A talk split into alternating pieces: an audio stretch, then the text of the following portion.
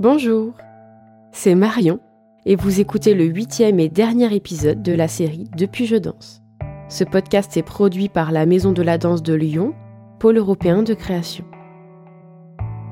Avez-vous déjà été fasciné par une toupie en équilibre? Captivé par deux aimants attirés l'un à l'autre ou émerveillé par d'autres phénomènes physiques? Très jeune, ces expériences magiques bouleversent Aurélien autant qu'elles le fascinent. Il s'applique à les comprendre et entreprend des études de physique. Plus tard, la scène, cet espace de l'art où l'on ne peut pas échapper aux lois de la gravité, deviendra son terrain de jeu. Découvrez maintenant son histoire. Bonne écoute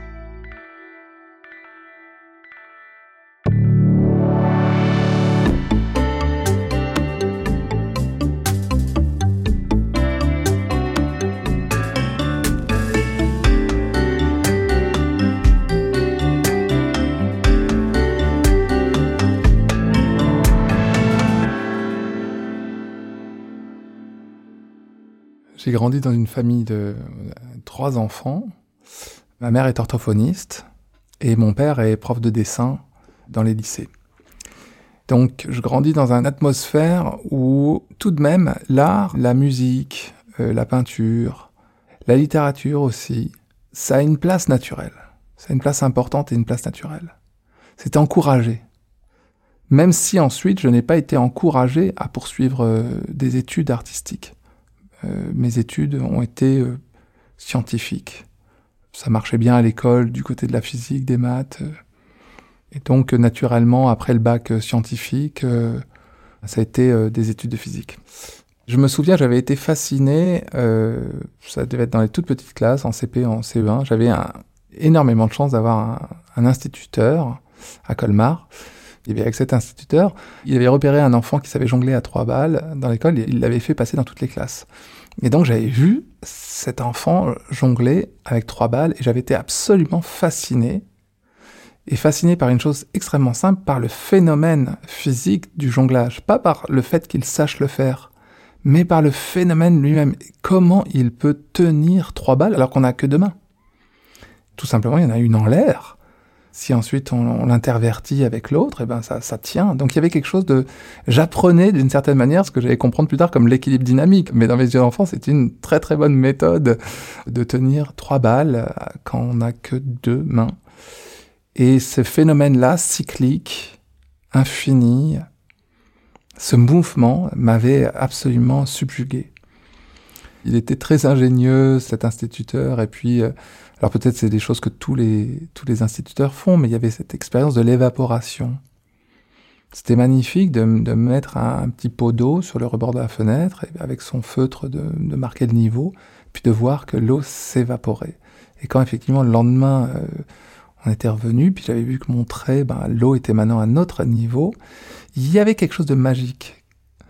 Pour moi, c'était cette élucidation d'un phénomène qui n'est pas visible, mais tout d'un coup que l'on comprend, qui devient manifeste sous nos yeux, c'était magique.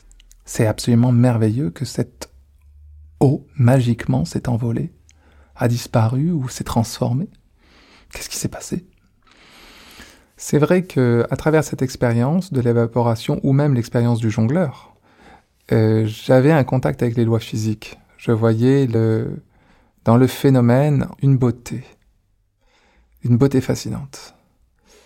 Et je pense que c'est ça qui m'a intéressé dans les sciences ensuite, plus tard dans la géométrie, plus tard au lycée avec un formidable prof de physique, et puis plus tard dans mes études. J'essayais toujours de percevoir finalement la beauté du phénomène, la beauté des choses, la beauté de comment cela fonctionne, à vrai dire, comprendre le monde.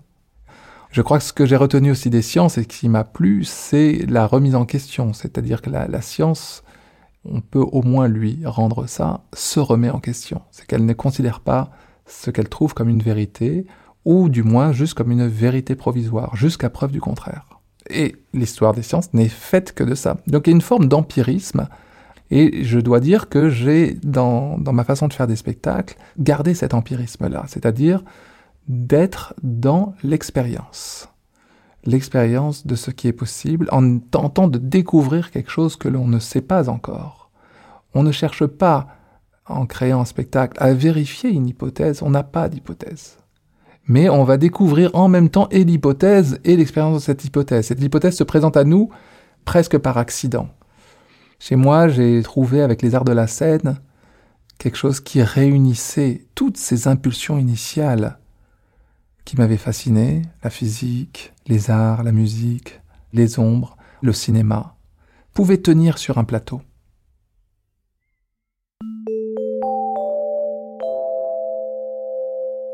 Donc au lycée, euh, je fais une section scientifique et en même temps, c'est les groupes de rock, euh, c'est les spectacles de théâtre, c'est les spectacles de, de danse, c'est le cirque. C'est tout ça qui m'anime, mais je continue mon parcours, poursuivi par des études euh, dans un, institut universitaire de technologie à Strasbourg. Donc je fais un IUT de mesure physique. Et suite à cette IUT, je suis embauché, parce que j'ai fait mon stage de fin d'études, dans un bureau d'études en acoustique architecturale.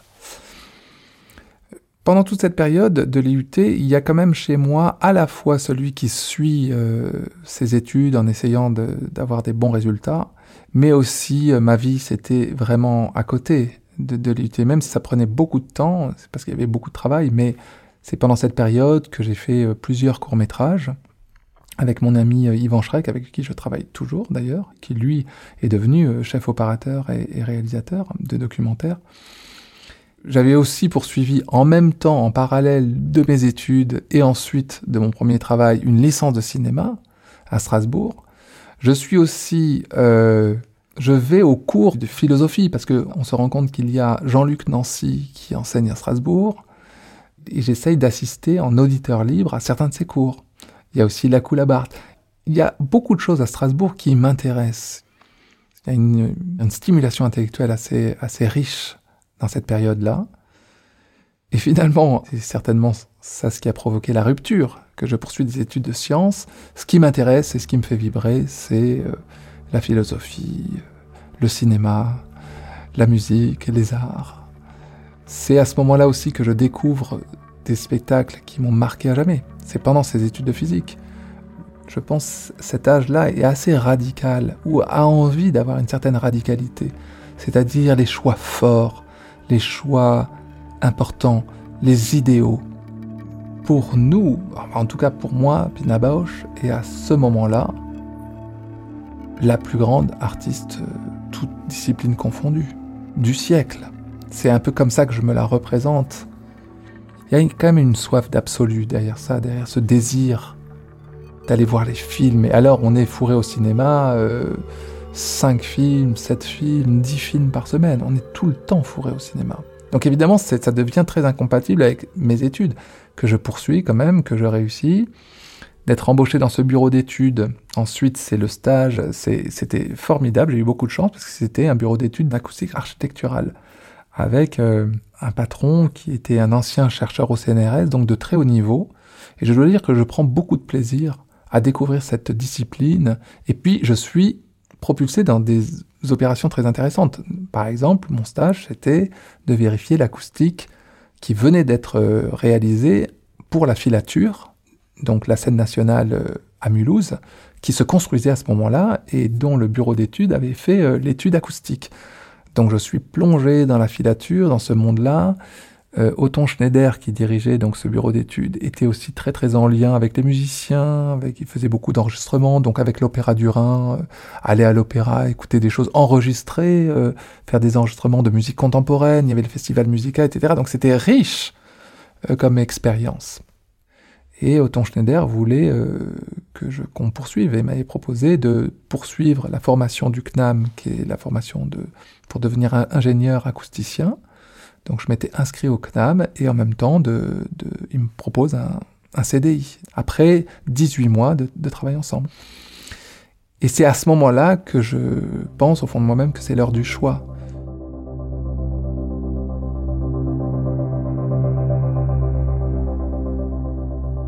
Si j'avais dit oui à ce qui était très intéressant comme proposition, alors je serais devenu euh, probablement euh, ingénieur acousticien.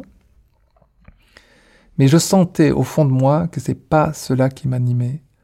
Je voyais bien aussi dans les qualités qu'il fallait pour être un scientifique, l'étendue des connaissances qu'il fallait vraiment euh, de grandes connaissances en architecture, en musique, en électronique, évidemment en acoustique physique.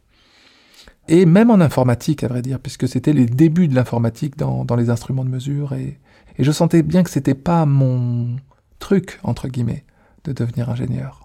Même si j'aurais pu l'être, mais c'était pas mon appel. Mon appel était beaucoup plus profond. C'est comme si l'école, les études étaient parce qu'il faut faire des études.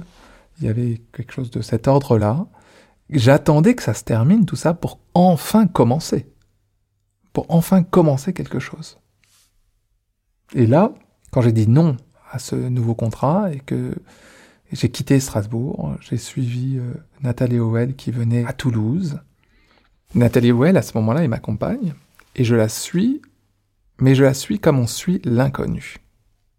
Il fallait que je quitte Strasbourg. En quittant finalement ce parcours scientifique, c'était une vraie rupture, il fallait qu'il se passe quelque chose.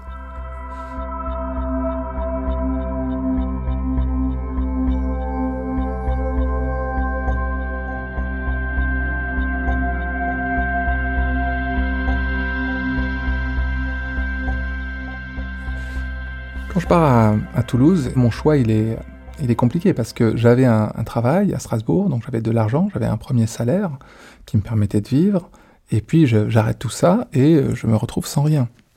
Mes parents euh, proposent de m'aider évidemment, mais euh, le choix que j'avais fait, il était quand même assez incompréhensible. Parce que quand on me demandait, mais ça te plaisait pas, ce travail? Je dis, mais si, ça me plaisait beaucoup. Et donc, c'était vraiment comme un choix déraisonnable. Et c'est vrai que c'était reprendre tout à zéro, parce que je ne quittais pas quelque chose pour quelque chose d'autre. Je n'avais rien. Et je n'avais pas un grand talent. Je n'étais pas prometteur dans aucune discipline que ce soit. Je comprenais que ça, ça, ça inspirait de l'inquiétude. Mais pour moi, j'étais sûr de moi dans l'idée de je ne veux pas avoir à regretter de ne pas avoir tenté. Je veux tenter et avec toute la conscience que peut-être ça ne marche pas. La question de l'argent arrive assez, assez vite, donc effectivement, commencer à faire des jobs alimentaires, faire la plonge dans, dans un resto, travailler au McDo.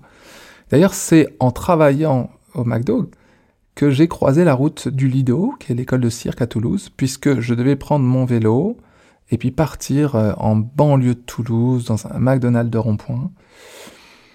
Et je passais par l'avenue Saint-Exupéry, où se situait l'école de Lido. Et je passais donc quatre fois par jour, parce qu'en plus, euh, on a des petits jobs, et c'est des services du, midi, services du soir, euh, etc.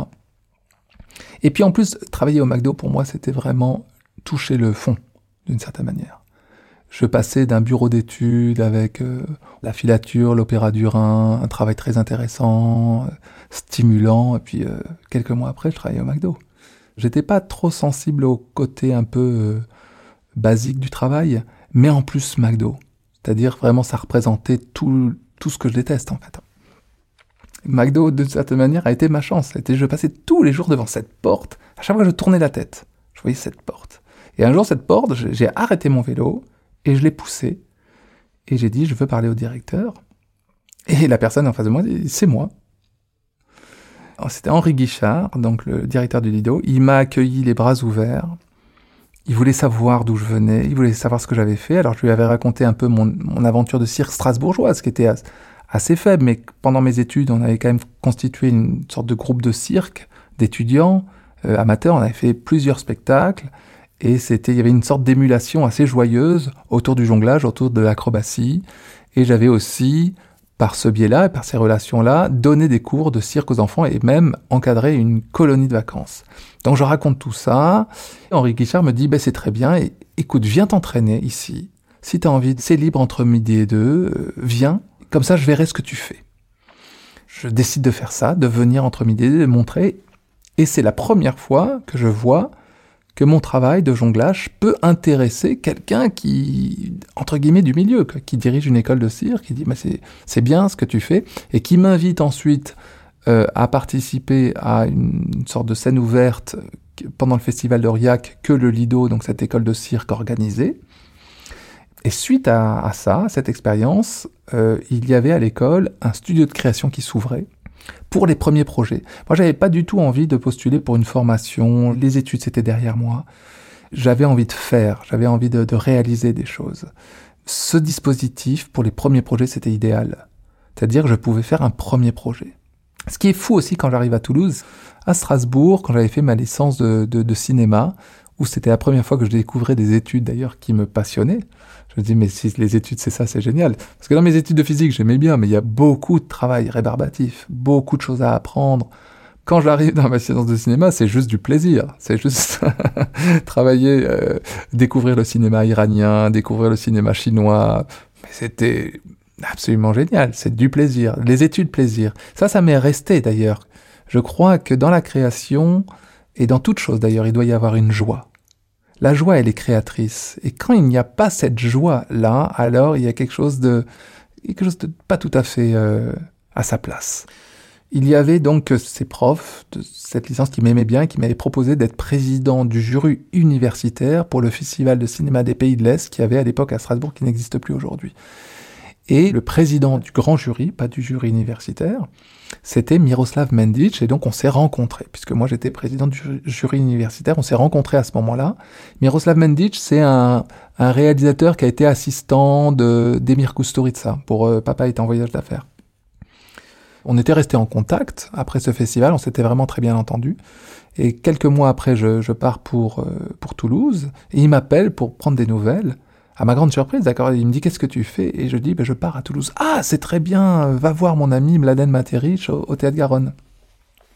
Je dis c'est qui? Ah, ben, c'est un, un, metteur en scène de théâtre, c'est, il est très très intéressant, tu verras, pour moi c'est un des meilleurs, euh, va le voir. Bon, évidemment, quand je suis arrivé à Toulouse, je, je n'ai pas été le voir par, euh, je pense, timidité et par pudeur. Je ne savais pas comment l'aborder en fait, je ne savais pas quoi lui dire. Plus tard, Miroslav me rappelle, quand je suis à Toulouse, il me dit alors, tu as été. Mais non, j'ai pas été lui parler. Oh, mais qu'est-ce que tu fais? Mais, mais, je sais pas quoi lui demander. Mais comment ça Demande-lui du travail. Je dis, mais quoi comme travail? Et Miroslav, il me dit, mais je sais pas, qu'est-ce que tu veux faire? Et à cette question, qu'est-ce que tu veux faire? Je n'avais pas réussi à répondre. Et donc arrive ensuite ces petits boulots alimentaires, arrive le lido, et je travaille comme ça. Vraiment, là, je me suis rendu compte, arrivé dans cette école de cire, que je n'avais pas de corps et qu'il fallait que je travaille mon corps. Il fallait que je travaille la danse, il fallait que je travaille l'acrobatie. Je crois que j'avais su manier les choses intellectuelles jusqu'alors, où j'avais abordé un peu les choses un peu mentalement, et qu'en fait, il fallait que j'efface tout ça d'une certaine manière et que je les aborde physiquement. Il fallait que je parte de là. Donc ça, ça a été peut-être la plus grande remise en question de ma vie. C'est-à-dire, il a fallu que je travaille mon corps. Quelques mois après, je fais une présentation de mon travail et là, eh ben, Mladen Materic arrive à cette présentation invité par euh, la directrice adjointe de l'école qui deviendra plus tard euh, mon administratrice puis euh, la directrice adjointe de ma compagnie. Donc c'est aussi des, des, rencontres et des partenariats forts. Florence Meurice qui invite donc Mladen Materic à voir le travail du studio de création. Et donc je présente ma petite forme de jonglage avec ses bâtons et euh, Mladen vient me voir à la fin en me disant c'est en très bonne voie. Et moi je lui dis il faut que je vous dise, vous avez le bonjour de Miroslav Mendic. Et là j'ai vu ses yeux s'ouvrir hein, comme des... Euh,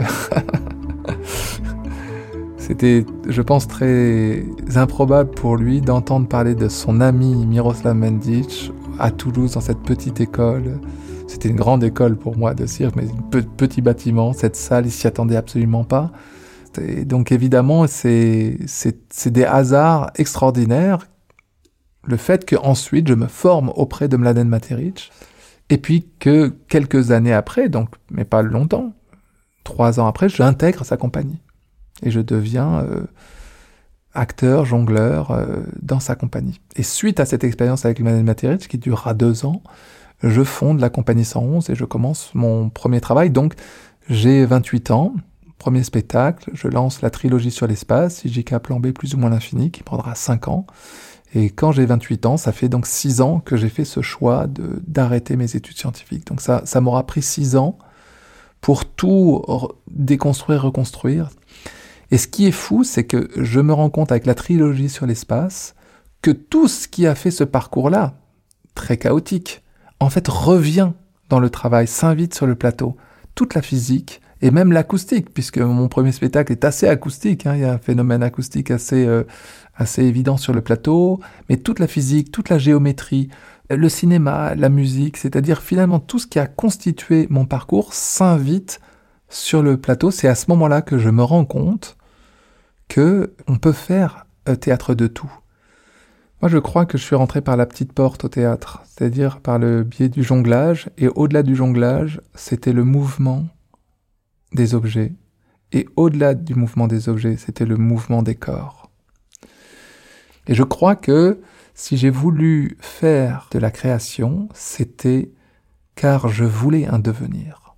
C'est-à-dire qu'il n'y avait jamais cette idée d'être chez moi, d'être ceci, d'être cela, d'être jongleur, d'être danseur, d'être d'être metteur en scène, d'être artiste. Il n'y avait pas du tout cette idée. Il y avait l'idée peut-être de le devenir, c'est-à-dire de tendre vers, mais sans jamais y arriver d'une certaine manière, en butant toujours sur des questions extrêmement importantes.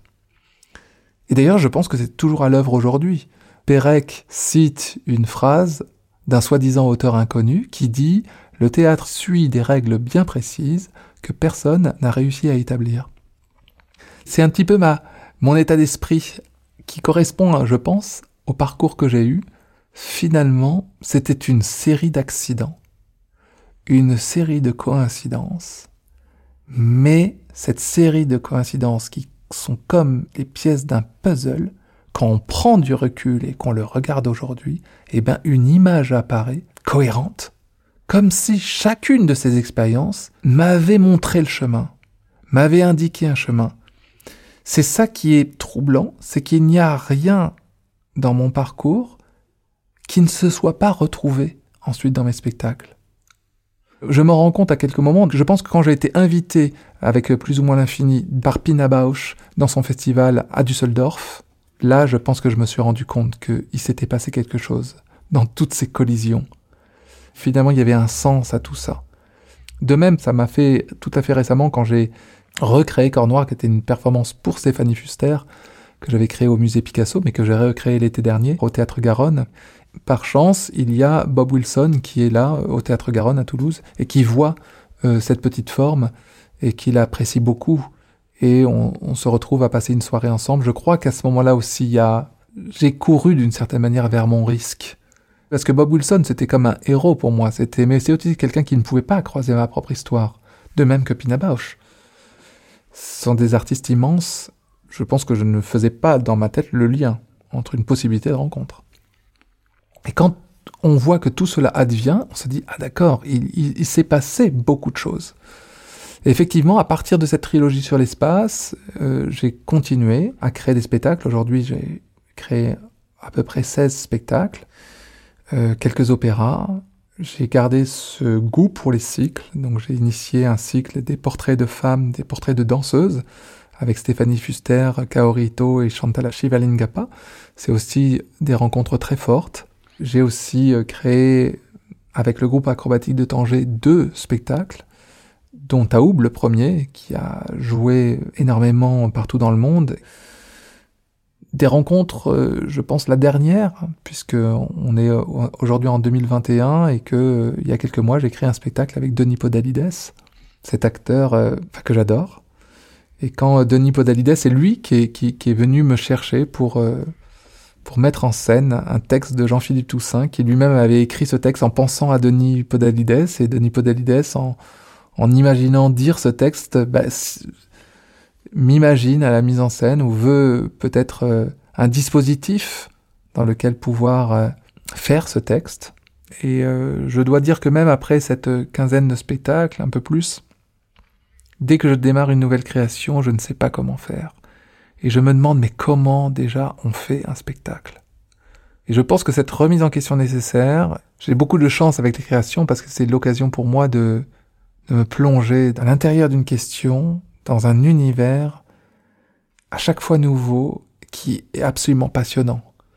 Je me rends compte aussi si dans mon travail il y a une attention particulière à l'espace, il y a aussi une, une attention particulière au lieu les lieux ont une certaine énergie, un certain potentiel. Les lieux en géographie s'opposent aux sites, dans le sens où un lieu, c'est quand il est habité. S'il n'est pas habité, c'est un site. Donc quelque part, Le lieu n'est pas qu'un endroit, je veux dire. Le lieu, c'est une aventure en soi, presque une potentialité. Et je me rends compte, dans mon existence, que il y a des lieux qui m'ont donné ma chance, ou des lieux où j'avais envie d'aller, avec une énergie particulière. À Toulouse, par exemple, le théâtre Garonne. C'est le lieu où j'ai rencontré Mladen Materij. C'est le lieu où j'ai rencontré ma femme. C'est le lieu où j'ai créé Plan B. Et c'est le lieu où j'ai fait quelques-unes de mes créations et où j'ai créé dernièrement une installation vidéo qui s'appelle Garonne, une installation dédiée au lieu. Il y a un lien très fort chez moi entre les lieux et la création. Pour le prochain spectacle que j'ai envie de faire, il faut que je sache où on va le créer. Le lieu va infuser, d'une certaine manière, dans mon imaginaire. Et c'est là où je me rends compte que chez moi, les lieux ne sont pas faits de, de pierres, euh, de briques, de matériaux. Peut-être à 50%. Mais ce qui fait la construction du lieu, c'est l'imaginaire. D'une certaine manière, les lieux chez moi sont autant matériels que imaginaires. Je m'appelle Aurélien Bory, je suis metteur en scène, scénographe, chorégraphe, acteur, je joue dans quelques-uns de mes spectacles, jongleur, c'est comme ça que je suis arrivé au théâtre. Et ce qui lie tout cela, chez moi, c'est la question de l'espace.